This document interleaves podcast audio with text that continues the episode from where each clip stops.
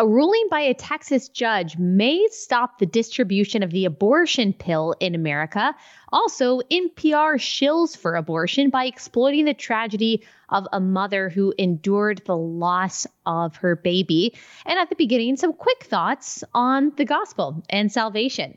This episode is brought to you by our friends at Good Ranchers. Go to goodranchers.com, use promo code Allie at checkout. That's goodranchers.com, code Allie.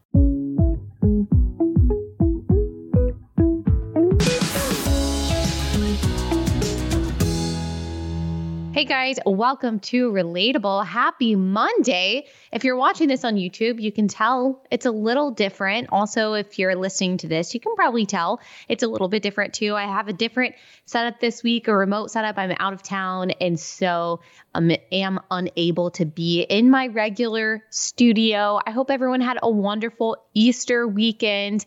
We did. We spent time with family, we went to church, all that good stuff. And then we also went to the Masters this weekend, which was so fun. We went on Saturday and Sunday. We didn't think that we were going to get to go on Sunday, but then some friends came through for us on Saturday. If you're a golf fan at all, you were watching. It was miserably cold and rainy. I don't like to complain about it because it's such a privilege to get to even go to the Masters, and it was still really fun.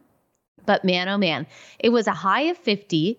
And I mean, we Southerners have a hard time with that kind of weather, but it was also windy and very rainy. So it was very cold. Not a great day to watch golf, but it was still a good experience. I mean, we walked so much. We really, because we thought that that was the only day that we were going to get to go. My husband, who is a big golf fan, he wanted to walk the entire course, see everything, watch some players, but we really just wanted to take in the experience, which, of course, if you know, you know, includes the pimento cheese sandwiches, the peach ice cream sandwiches, which are all this is part of the charm of the Masters, the uniqueness of the Masters. They're all like $2 and under. So that's really fun.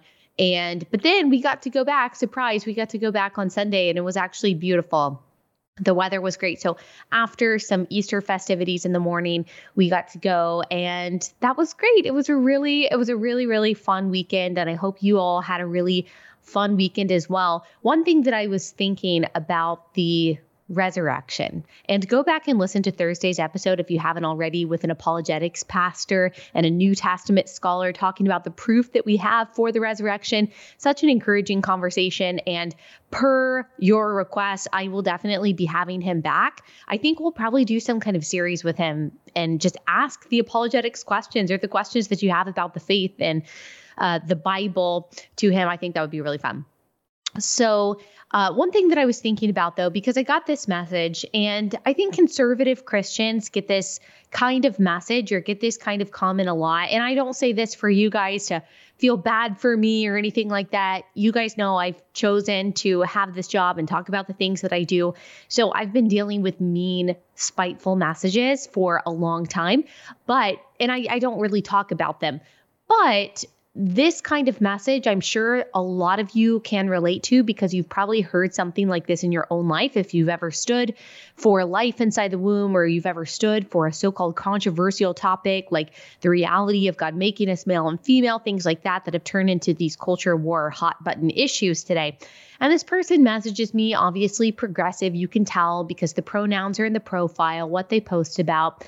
And she says, you know, people like you are the exact reason I'm not a Christian anymore. And like I said, don't feel bad for me because the number of messages that I get of positivity and encouragement uh, so far outnumber those kinds of messages. Of course, those kinds of messages they come through and they can be hurtful, or some kinds of messages can be hurtful and mean and all that kind of stuff. But the messages and the emails and the interactions, the conversations that I have with the vast, vast, vast majority of you that are encouraging, that are edifying, that are uplifting, that tell me that by God's grace, He's used something that I said or something that I wrote or something that one of my guests said to either change your mind on something consequential or even help you understand the gospel, um, they so far outweigh any of those negative messages. Actually, an amazing tweet the other day from one of you saying that um, you were suicidal, you were in the throes of postpartum depression, but then you were listening to my podcast and you heard the gospel for the first time, even after having grown up in the church. and it changed your life. Not me, but the gospel itself. That's just what the grace of God does. So, those kinds of messages are they are many times more than this kind of message. But okay, let me get to let me get to my point. Uh, this person said, you know, you're the kind of person that made me not be a Christian anymore, and I'm sure you guys have heard something like that, and it could be really difficult. You can wonder, okay, should I not be talking about the things that I do? Should I just be like, oh, you know, whatever you want to do is great. We're just supposed to be all about acceptance and tolerance and just nice and never talk about any con- anything controversial or divisive, quote unquote. But the reality is, whenever you get a message like that or hear a comment like that, and you're tempted to think, wow, maybe I shouldn't say the controversial truth about these things. Maybe it is too mean to say that men can't be women or life inside the womb matters, whatever it is. Keep in mind, keep in mind that that person is not an unbeliever because of you or because of any other person. That person is an unbeliever because they don't believe that Jesus Christ was raised from the dead. Period. They don't believe that Jesus Christ was raised from the dead. Has nothing to do with you. It has nothing to do with the negative interaction that they had with a Christian. Has nothing to do with political disagreements. It has nothing even to do with maybe very real and very valid and very sad um, uh, past experiences that they've had with the church. Maybe they even suffered real and horrible and unjust kind of abuse from the church all of those things might be true, or maybe they just had a disagreement that they counted as bigotry or whatever. All of those things might be true, but none of those reasons are the ultimate reason why anyone is not a Christian. Anyone is who is not a Christian is not a Christian because they don't believe that Jesus Christ was resurrected. If you believe that this person named Jesus predicted his own death and predicted being raised again, then that changes everything. You have to listen to everything that he has to say. That validates everything that he said before he was raised from the dead. If you believe that Jesus Christ was raised from the dead, that he then is God made flesh, that the, he then ascended to be at the right hand of the Father. If you then believe, as a consequence of believing in the fact of the resurrection, that he was actually God and that he was sacrificed on our behalf to reconcile us to a holy God who requires um, a payment for our sins, then it doesn't matter what anyone has said to you. It doesn't matter the negative interactions that you've had with people. It doesn't matter the maybe poor influence that has been had on you by someone who misrepresented Christ. It doesn't matter if you believe that someone is a bigot or offensive or divisive or whatever. None of those things would be a big enough obstacle to you in believing in Jesus Christ for the forgiveness of your sins. The resurrection is way bigger than anyone's personality, anyone's political views, any bad interaction that someone may have had with a Christian. And so I understand people try to put that responsibility on you like you tell too much truth or you're too political or you're too divisive or your tone was off or you don't say the things that I want you to say or you hurt me, you legitimately betrayed me at some point and that's why I'm not a Christian. All of those things may have made legitimately a bad impression on a person and I'm not saying those things some of those things are good, some of those things are fine, but uh, some of the bad interactions that people have had with a Christian, none of those are the ultimate reason why anyone on earth is not a Christian. Anyone who is not a Christian is not a Christian because they don't believe that Jesus was raised from the dead. Therefore, they don't believe that he's God. They don't believe that his death was a sufficient sacrifice for our sins. They don't believe in the gospel. That is ultimately why they are not a Christian. So, you, Christian, don't allow yourself to be beholden to a comment like that or to be beholden to the opinions of unbelievers. Remember, the gospel is a stench of death to those who are dying, to those who are not in Christ. And so, yes, we should speak the truth in love. Yes, we should try to be as persuasive as possible, but don't allow comments like that or the fear of comments like that to inhibit you from speaking the truth, from saying what needs to be said, of course, the world is always going to call it mean. It doesn't matter how kindly you say it, how lovingly you say it, how empathetically you say it. If you go against the progressive, secular, humanist zeitgeist of today, you are still going to be called a bigot. You are still going to be told you're the reason why people hate Christians. No, people hate Christians because they hate Christ, period. So just keep that in mind. I hope that actually encourages you to be bold. Remember, Ephesians 1 5, in love, he predestined us for adoption as sons before he laid the foundations of the world. Okay. So even though we should do our absolute best to be proper representations of Christ and to be, by the power of the Holy Spirit, ambassadors of his love and his gospel, understand that God's sovereignty cannot be thwarted by a bad impression that someone gets of Christians because of what they deem to be a negative interaction.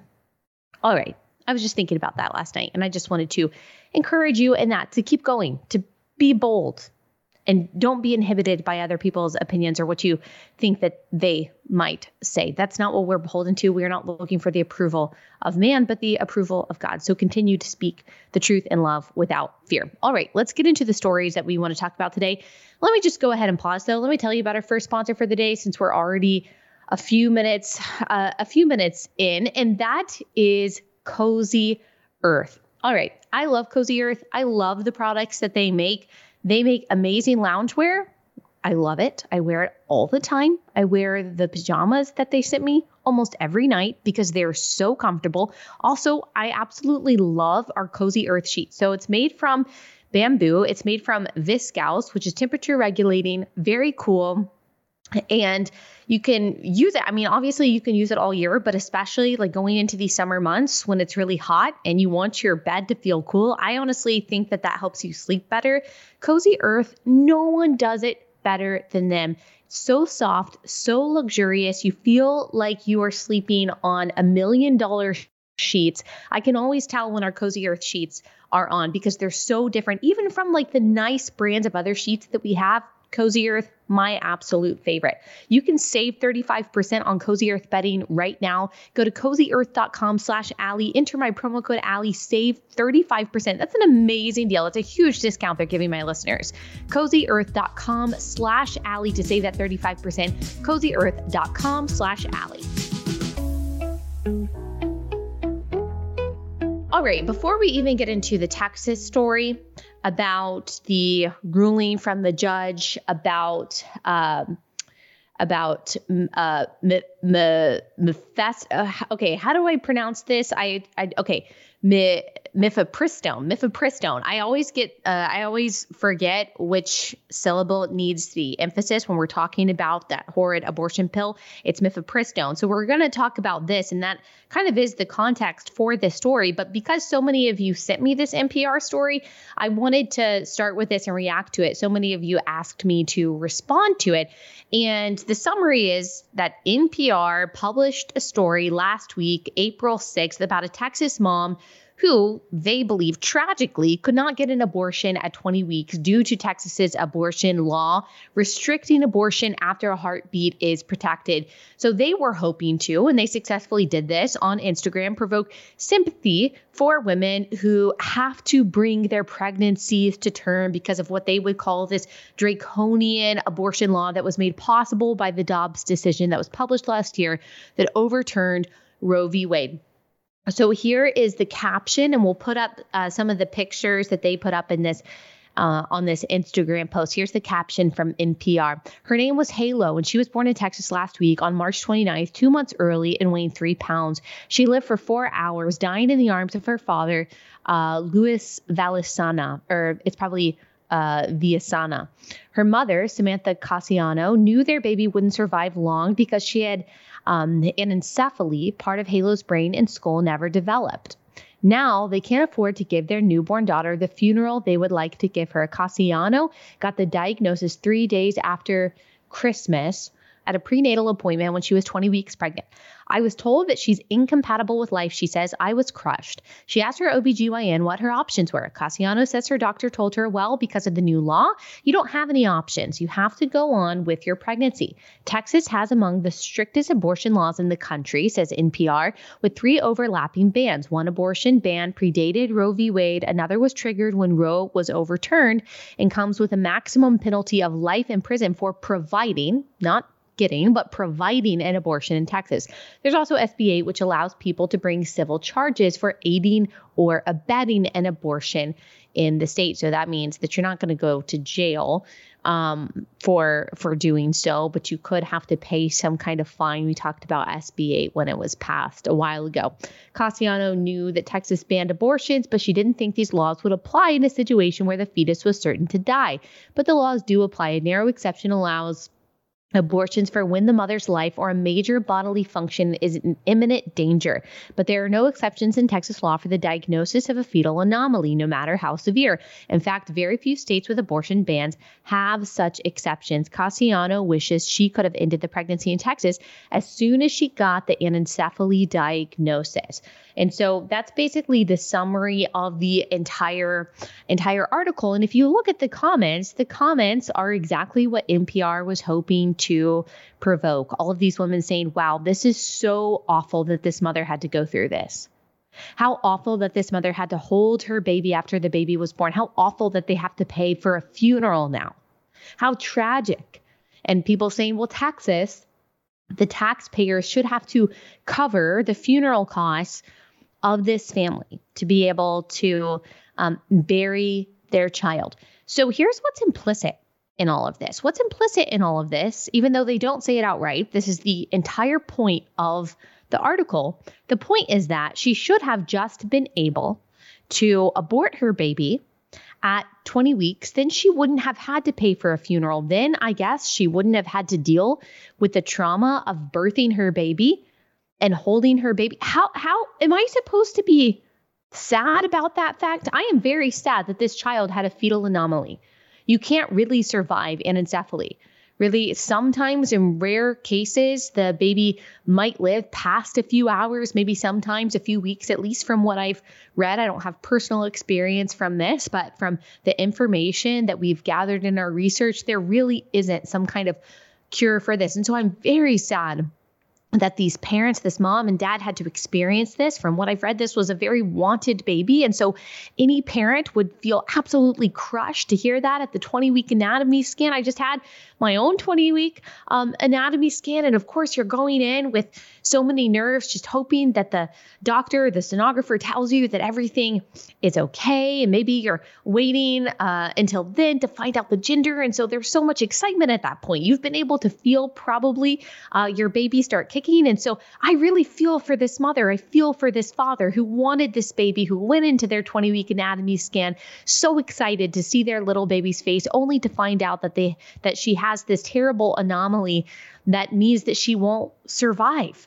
So I feel so much sadness and so much devastation for them, knowing that they were absolutely crushed. And I also feel for her that for Uh, you know 20 or so well i guess not 20 full weeks since this baby was born 2 months early but several weeks after this she probably felt her baby move. She felt this life inside of her. She knew that there was another heartbeat inside of her that she wasn't going to get to see grow up. All of the things that she bought for the nursery, all the plans that she had, the names that she had picked out. I mean, she knew that this child that she loved, that she created, would not grow up to fulfill all of the milestones and all of the memories that she had already projected and predicted for her. So I feel so much sadness for this family I do not feel sadness that they were not able to abort this child. Look, this child is still a human being, made in the image of God. And either way, the child had to come out. And so, why would I feel sadness that this child was not dismembered inside the womb? That doesn't make it better. And what NPR is saying, oh, they had to have now they have to pay for a funeral. They have to pay for a funeral for this child. Okay, so you're admitting that there would have been no funeral for this moving, living child had she been aborted at 20 weeks gestation? I mean, that is a fully formed, except for in this case with the fetal anomaly, the skull wasn't fully formed. That's a fully formed, moving, kicking, heart beating child. So you are admitting that there that this child would have just been discarded as at, as toxic waste.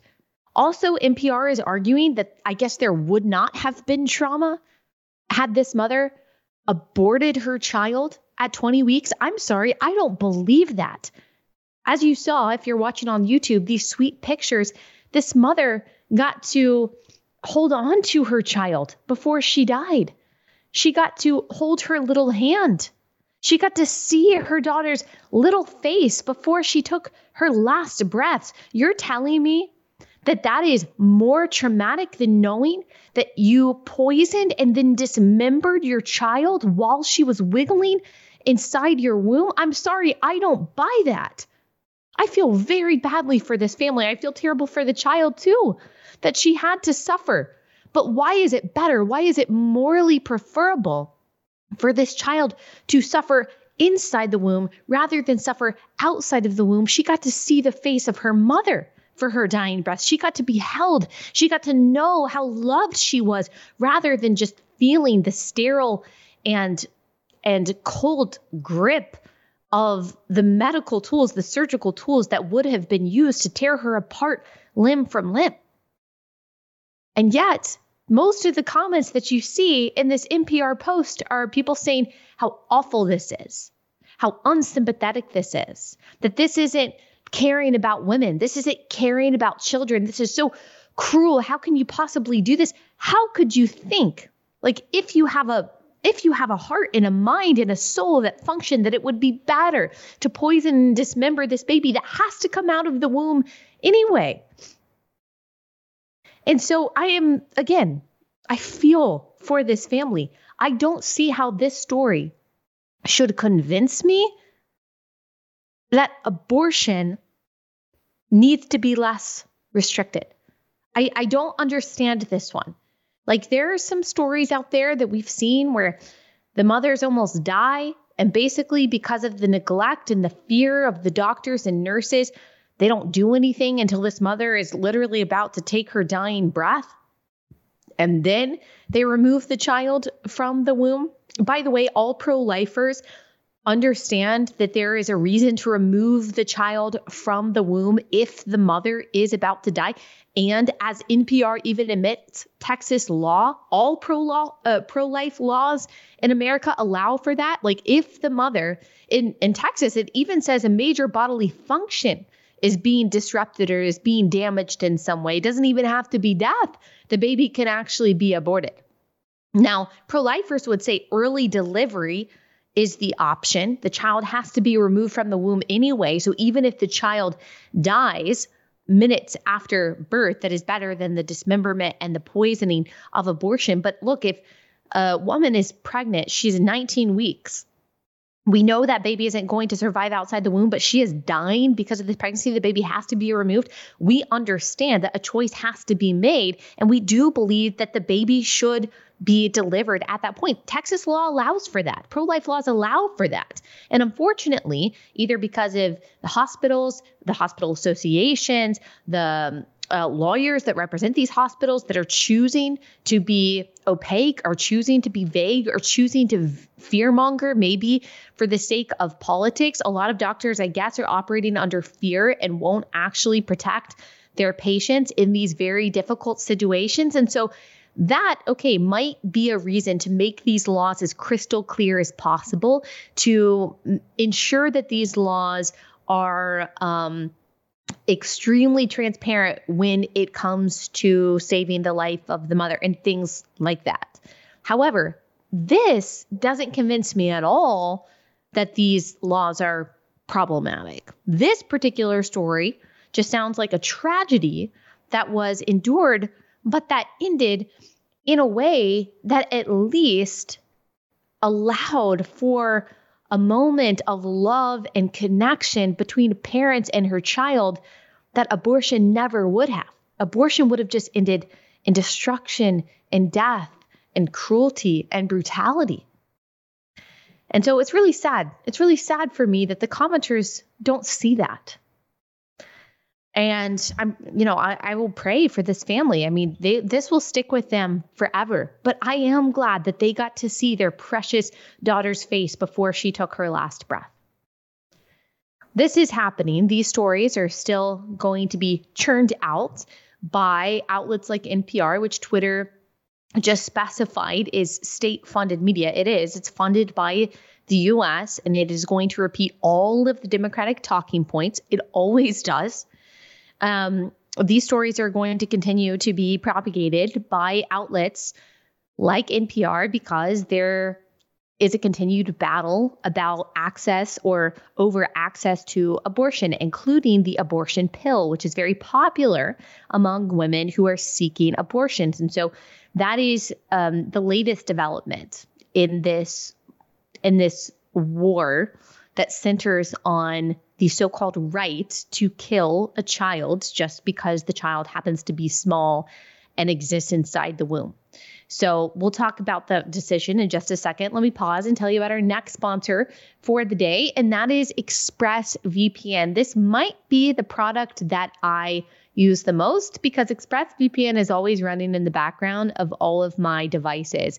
A VPN protects your um, it protects your location it protects your identity it protects the privacy of your internet activity when you are online. So whether you're on your phone your ipad or uh, your computer uh, if you are connected to wi-fi then you're basically open to um, hackers and to people who are preying upon your information to try to figure out more about you, trying to sell your data. And ExpressVPN protects you from all of that. And it's super easy to use. There are lots of different VPNs out there. I think ExpressVPN is the best, not just because it's effective, but because all you have to do is download the app and then your account is good on five devices. So you can share it with your family members in your household if you want to.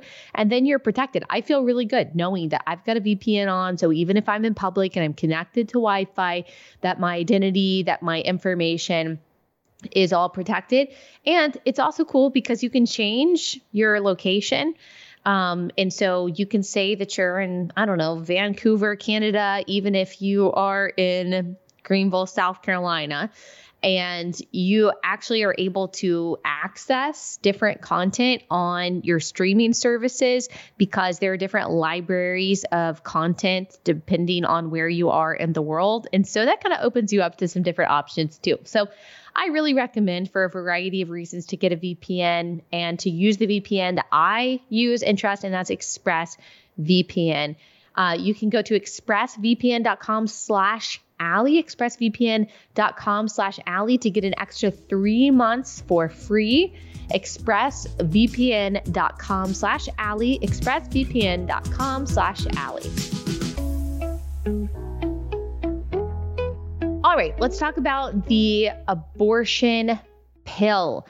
Um, okay, so there was a judge, a Trump appointed judge, and his name is Matthew Kacsmaryk. Kacsmaryk. Also had to look at the pronunciation of that last name to make sure I had it correct. So he is the United States District Judge of the uh, District Court for the Northern District of Texas. Like I said, he's a Trump appointed justice. He issued a ruling which could stop the prescribing and distribution of uh, mifepristone, one of two drugs used to perform abortions via a pill. So, this pill is typically used in the first six to eight weeks of pregnancy. After that, we've gone through the different methods for abortion, and they get I mean, they're all brutal because you are all in a very violent way ending the life of an innocent and defenseless human being who has been a human being since the point of conception.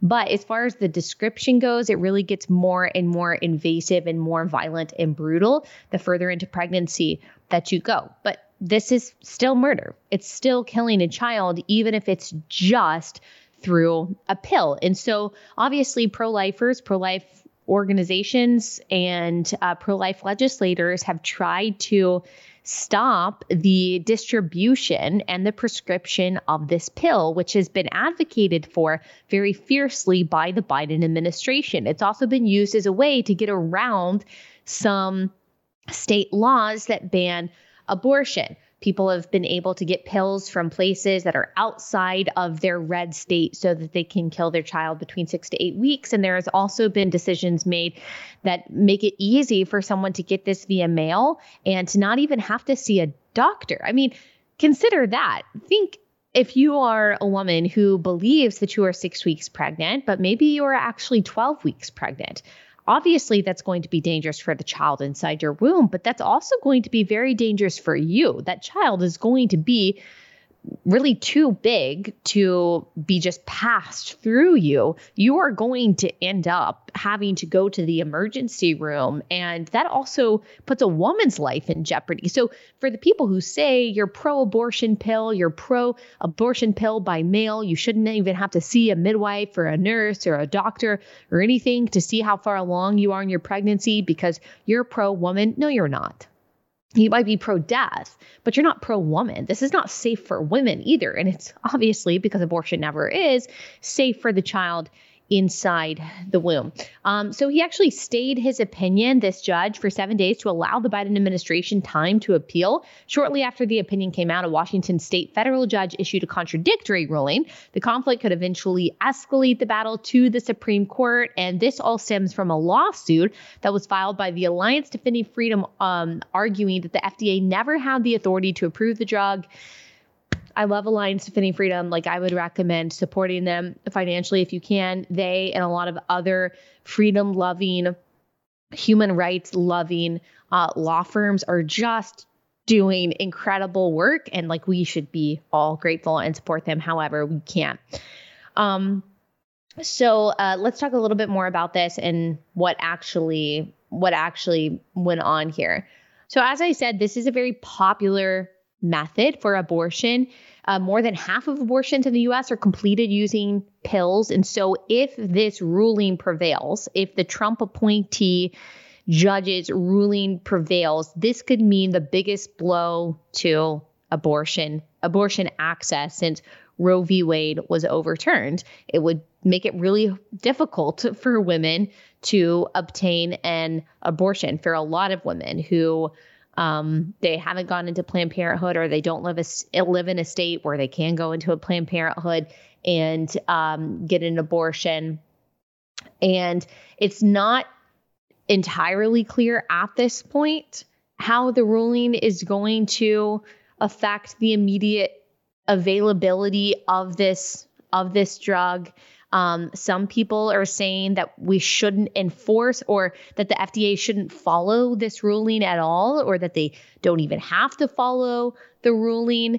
Um, the FDA is probably going to appeal the decision, but the legal status of the drug is probably going to be the subject of confusion for a while, especially with this other ruling coming out of Washington um, and so this has been on the market for a long time. Obviously, after the overturning of Roe v. Wade, there has been a fight over it, whether this should be available available or not. So, uh, Kacsmaryk, he said in his ruling that the FDA rushed the process to approve this drug and actually violated federal standards. He says the court does not second guess FDA's decision making lightly, but here FDA acquiesced on its legitimate safety concerns in violation of its statutory duty based on plainly unsound reasoning and studies that did not support its conclusions.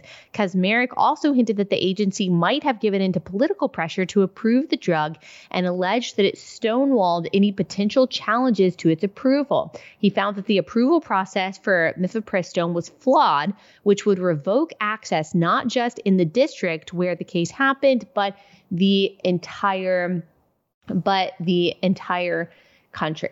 So Kacsmaryk is talking about when the FDA approved this pill 20 years ago. He's saying that they basically prevented any judicial review of this decision until now. That's why it's taking 20 plus years for a judge to rule on this. He's saying that it was 20 years ago that they rushed the process, that they were listening to political pressure rather than looking at the real safety of the drug. Because, as we mentioned, there are a lot of side effects that come to this drug, whether or not you actually see a doctor uh, before you are prescribed the drug. There are a lot of side effects, and the FDA approved it.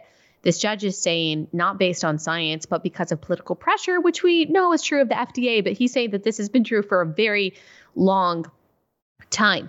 And so this is just going to cause a lot of chaos and confusion. But for right now, it does look like this is a win in the way of protecting that life in inside inside the womb. Also, it's important to note that in 2016, the FDA increased the gestational age of the unborn baby when abortion drugs are allowed from 7 weeks to 10, reduced the number of required office visits from 3 to 1, allowed non-doctors to prescribe and administer the pills and eliminated the requirement for prescribers to report non-fatal adverse events from chemical abortion pills. And in 2021 during the um, during COVID and after Joe Biden was elected president, the FDA announced that it would allow abortion pills, as we already stated, to disp- to be dispensed through the mail. And so, Kacsmaryk's concerns about what they did 20 years ago, I would say there are even bigger concerns today that it's obvious that this is not about health. This is not about women's rights, even. It's not about protecting them. It's not even about bodily autonomy. It's actually about making babies and their moms as vulnerable as possible. I mean, you are risking so many lives with a move like this because the abortion lobby is not only so powerful, but it's also irrational. And that is, of course, as we've talked about, what sin does to you. It gives you a heart of stone and a brain of mush. Like you aren't even able to think logically, much less compassionately about the consequences of your decisions. So, how is the left reacting to this? Of course, screaming like banshees. Um, I would say, in addition to gender ideology advocates, abortion advocates, especially, I'm talking like the activist class, the shout your abortion type people, which I would say accounts for a larger percentage of people on the left who are pro abortion than a lot of people on the left want to admit, including Democrats in Congress.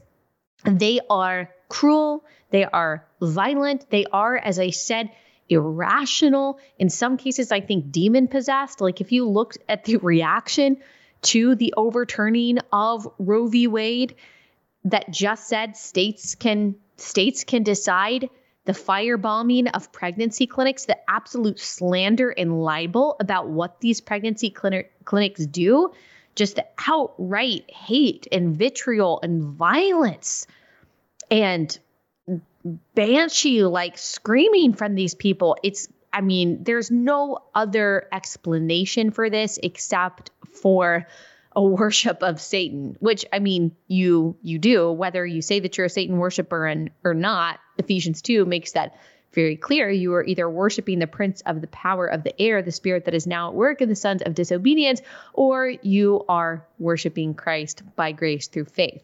And so definitely satanic following and satanic possession there, but I think it's extremely blatant when you're looking at gender ideology and abortion ideology.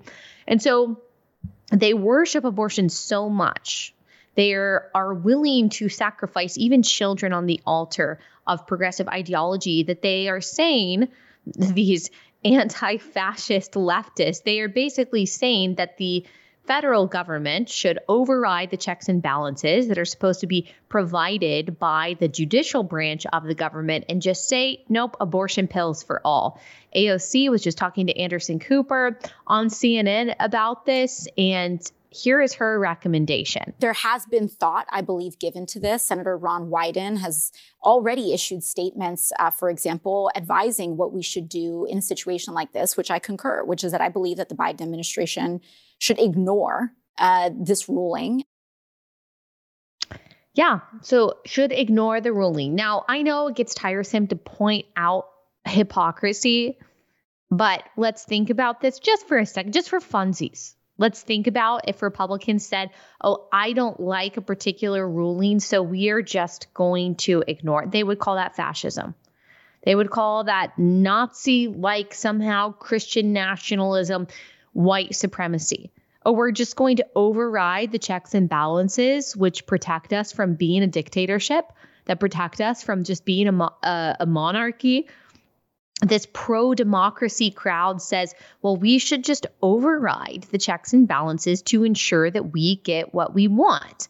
And these are the same people. These are the same people that make it such a huge deal when someone like Governor Ron DeSantis says, you know what, I'm going to use the tools constitutionally available to me to ensure that other entities like Disney, for example, are not trampling on the rights and the voices of the constituents in my state. They call that fascism. But it's not fascism when a president with an iron fist simply says, We are not going to ignore a ruling by a judge simply because we are that desperate to allow women to go hire someone to kill their babies. How do you not see? How do you not see that that's the side of evil? Like if you are a Christian or a professing Christian. How do you not see that? I understand that evil people are evil, evil gonna evil, depraved gonna depraved. Again, mushy brains, minds of oatmeal. I don't expect evil people to see that they're evil, but I hope people that fancy themselves discerning, that fancy themselves on the side of goodness, that fancy themselves certainly on the side of Christ would see, hmm, maybe those advocating for the slaughter of unborn children and who are willing to subvert the democratic processes that we've put in place to try to stave off tyranny are wicked. Like, I don't know, maybe that side is wicked. Uh, here is Xavier Becerra. He is the head of the Health and Human Services Department under Biden. I think signaling that they probably are going to ignore this ruling because, according to him, this is just downright unpatriotic.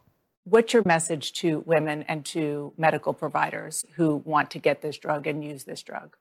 This is not America. What you saw by that one judge in that one court in that one state. That's not America. Uh, America goes by the evidence. America does what's fair. America does what is transparent, and can, we can show that what we do is for the right reasons. Uh, that's not America. That's funny.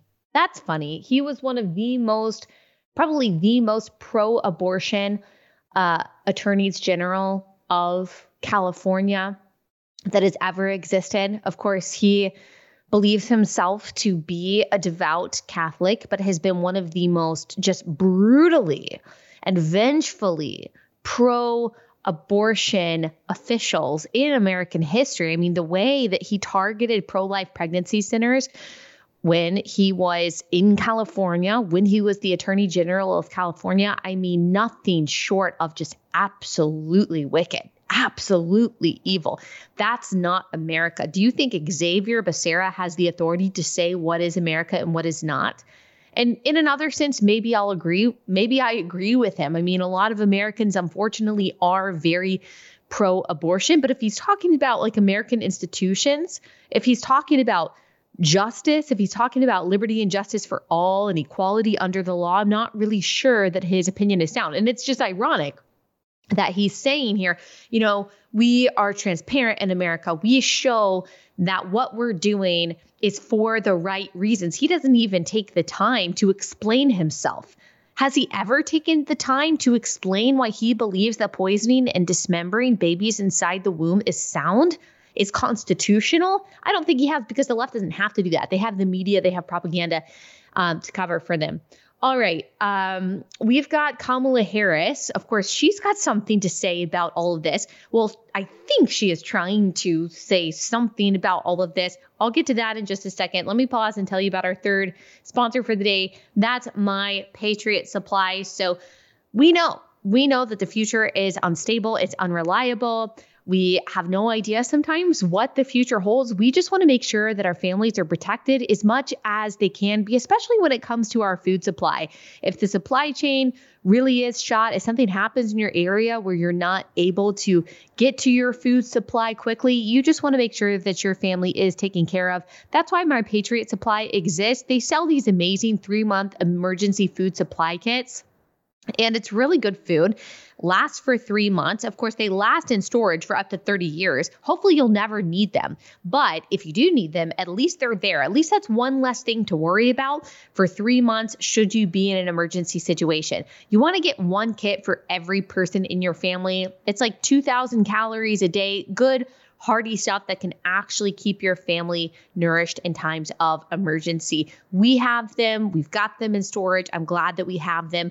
Go to mypatriotsupply.com. You'll save $200 on your three month emergency food kit. So, knocking $200 off mypatriotsupply.com for that discount. It's also free shipping, which is amazing. mypatriotsupply.com, mypatriotsupply.com. Okay, here's a Vice President Kamala Harris reacting to what she believes is just such an egregious ruling by this judge. There is no question that the president and I are going to stand with the women of America and do everything we can to ensure that women have the ability to make decisions about their health care, their reproductive health care, in, in a manner that is, is, is what they need, and they decide that, not their government. What?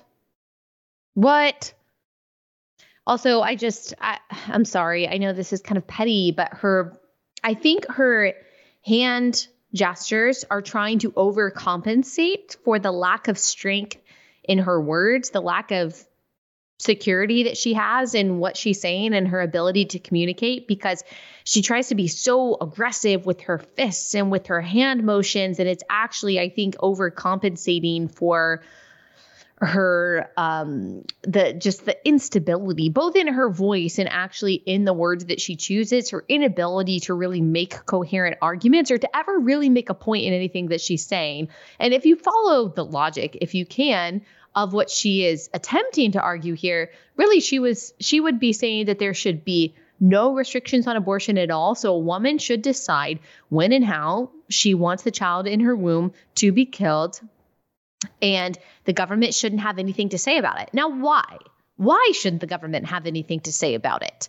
It's not just the woman's body. If it were just the woman's body, the government probably wouldn't have a lot to say about it. But by the way, like laws restrict what you can do with your body. That's not new. You don't have complete bodily autonomy. Your bodily autonomy stops when you are exercising that autonomy to infringe upon another person's right. So when people say, oh, I don't want the government policing my body, look, the government polices your body. When they say that you can't drunk drive, when they say that you can't take certain drugs, when they say that you can't assault someone, when you can't sexually uh, sexually assault someone, when you can't uh, when you can't murder someone, that is the government policing your body to protect the rights of other people, and in some cases, even to protect you, but also to protect your community, the people who might be uh, affected by uh, the drugs that you take, by the substances that you buy, the violence that you inflict on those around you. So, yes, the government is in the business of policing people's bodies, especially when that body is being used to infringe upon the safety and the rights of another person. And abortion does that. Abortion does that. So, really, it comes down to whether or not life inside the womb, the human being, that's not a question. It's a human being from the point of conception. It's not anything else. There's nothing else that it can be. It's not a Tervis tumbler. It's not a summer squash. It's not maybe going to be a frog. From the moment of conception, this is a human being with its own unique DNA. Its gender is already determined at the point of conception. Its eye color is already determined at the point of conception. This is a human being. The entire argument, the entire debate is on whether or not that human being is a person with rights that should be protected. If you are pro choice, pro choice, you believe that it should be a choice, it should be legal to kill that child, you don't believe that that is a human being that is worthy of protection. You don't believe that human being has rights. The pro life side does we all know it's a human being. You can try to argue otherwise, but you would just be scientifically silly at that point. You just don't believe if you're pro choice that it's a person with value and that has rights.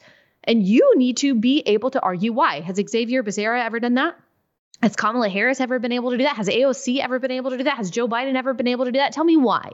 Is it location? Is it size? Is it the stage of development? Is it because they might have a bad life? Is it because there's something wrong with them? All right, apply all of those factors that you use to justify killing the child inside the womb to people outside of the womb and see how far you can go without realizing that your logic makes you a very, very evil person that advocates for murder of human beings just because they can't defend themselves.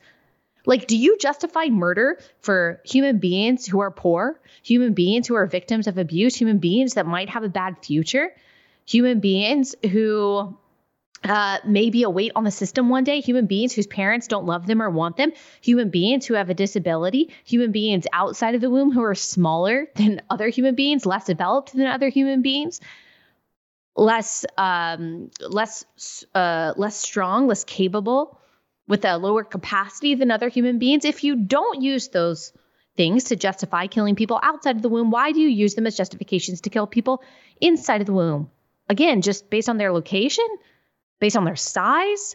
The pro choice argument, the pro abortion argument is cruel. It's illogical, it's incoherent, but mostly it's cruel if you actually accept that you just are for the legal of murder uh, legal murder of people based on very, very arbitrary reasons. And it leads to some very nasty stuff. It leads to advocacy for eugenics and all kinds of brutality of people, not just inside the womb, but outside the womb. And speaking of that, interestingly enough, uh, the mifepristone, uh, the drug actually has ties to uh, Nazi gas camps. I saw that Joel Berry tweeted this. He's of the Babylon Bee. He said the company that makes mifepristone is the same company that manufactured the Zyklon B gas for the gas chambers in uh, Nazi death camps. And we just wanted to fact check that to make sure that that's true.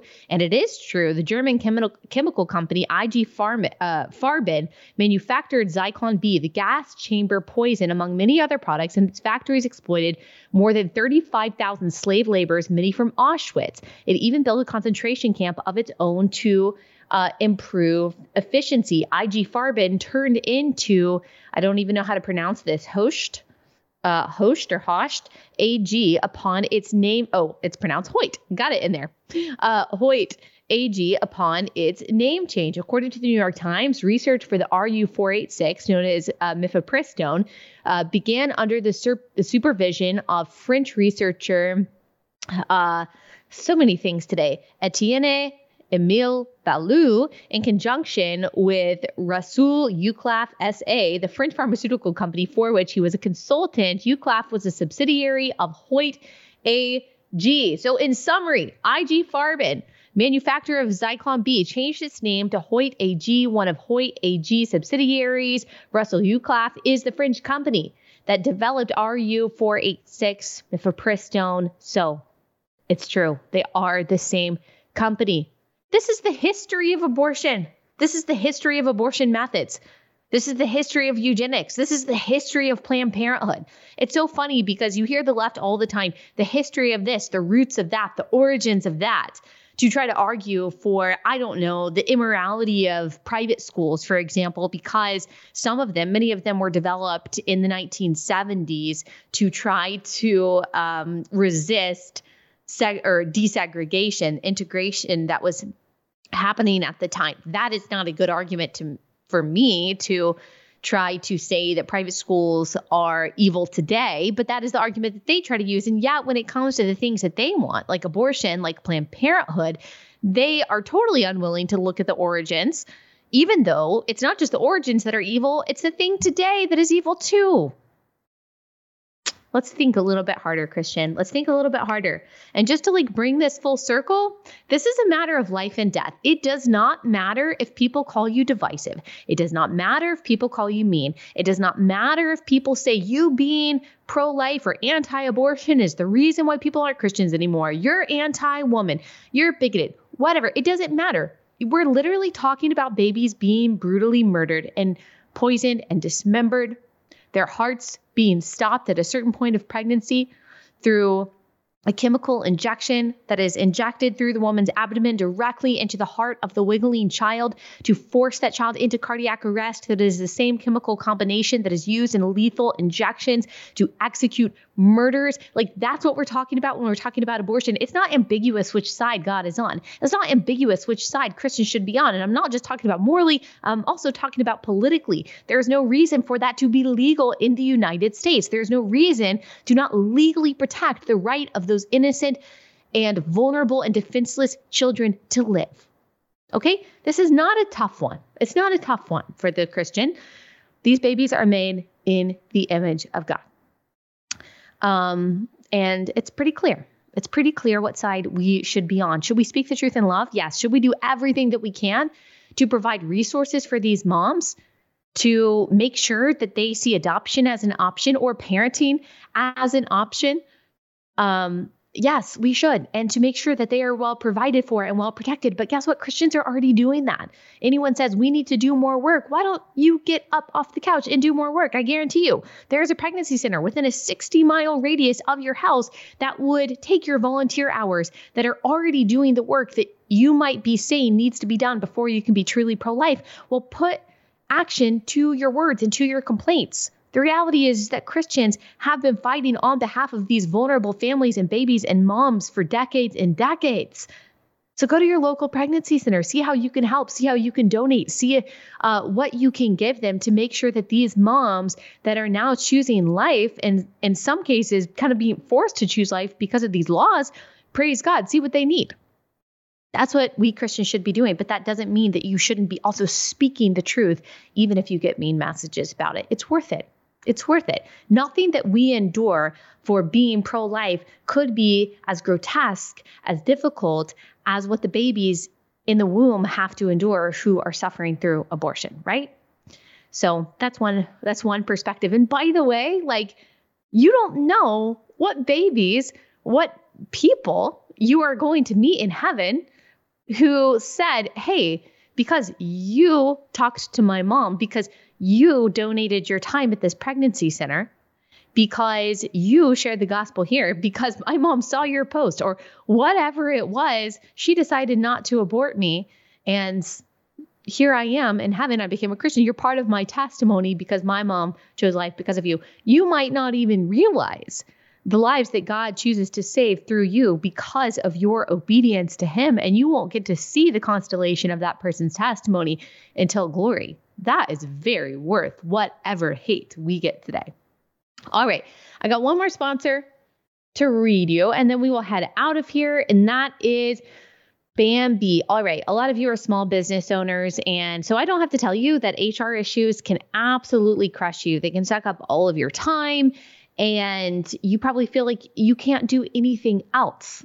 You can't do anything else because you are spending all of your time with onboarding, with terminations, with making sure that everyone's complying with your policies. You don't need to be wasting your time doing that. That's not why you started your business. You want to actually run your company. You need to give HR responsibilities to someone else, but maybe you don't have the margin to pay someone seventy-five to eighty-five thousand dollars a year to be your dedicated HR person. That's why you need Bambee. With Bambee, you can get access to your own dedicated HR manager starting at just $99 a month. They're available by phone, email, real time chat. So onboarding, terminations run really smoothly. Team members can reach peak performance, which is exactly what you want, and your business stays compliant with changing HR regulations.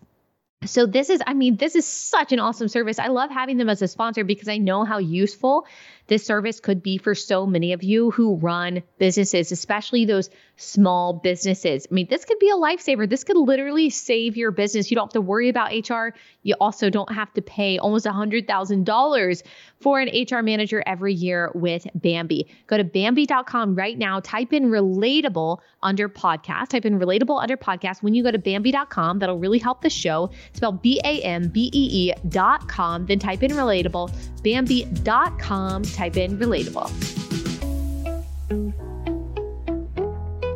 All right, we've got a lot coming up this week. There's so much that I want to talk about. Obviously, I want to talk about what happened to Riley Gaines at the San Francisco school. I think it was San Francisco State last week, and just the vicious mob that attacked her and what that means about the state of our country.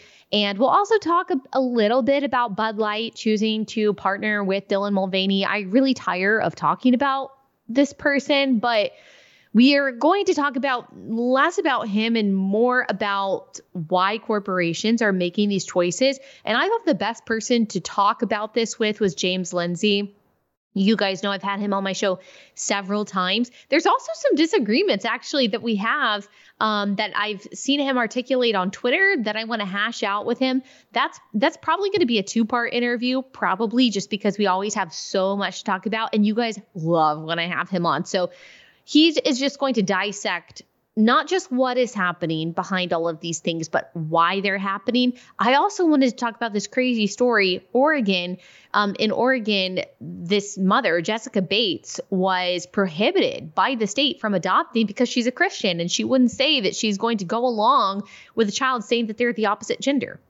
And so the state was like, sorry, you can adopt. But now there's this whole lawsuit. And so I want to get into that and and talk about that. There's just so much, as always, to discuss this week. Feel free to shoot me a message and let me know if there's anything in particular, other things you want to talk about. Oh, also, yes, we're going to talk about Tennessee 3 and this Tennessee legislature. What is actually true about that? And also, are these people like exemplars of Christianity, the things that they're going up and saying about what the Bible has to say about gun violence and all of that? We'll get into that as well. Uh, let's see what else was. Oh, and at some point, we're still going to talk about the Florida book banning and so called and what is actually true about that. We've been like sitting on that story for a while because so many other things have come up. So there's lots of things on the docket. Uh, please leave a five star review if you love this show. And we've got new merch, alliemerch.com. Lots of new merch. Mother's Day is coming up. So make sure that you check that out. Allie 10 gets you a 10% off discount. All right. That's all we got for today. We'll see you guys back here tomorrow.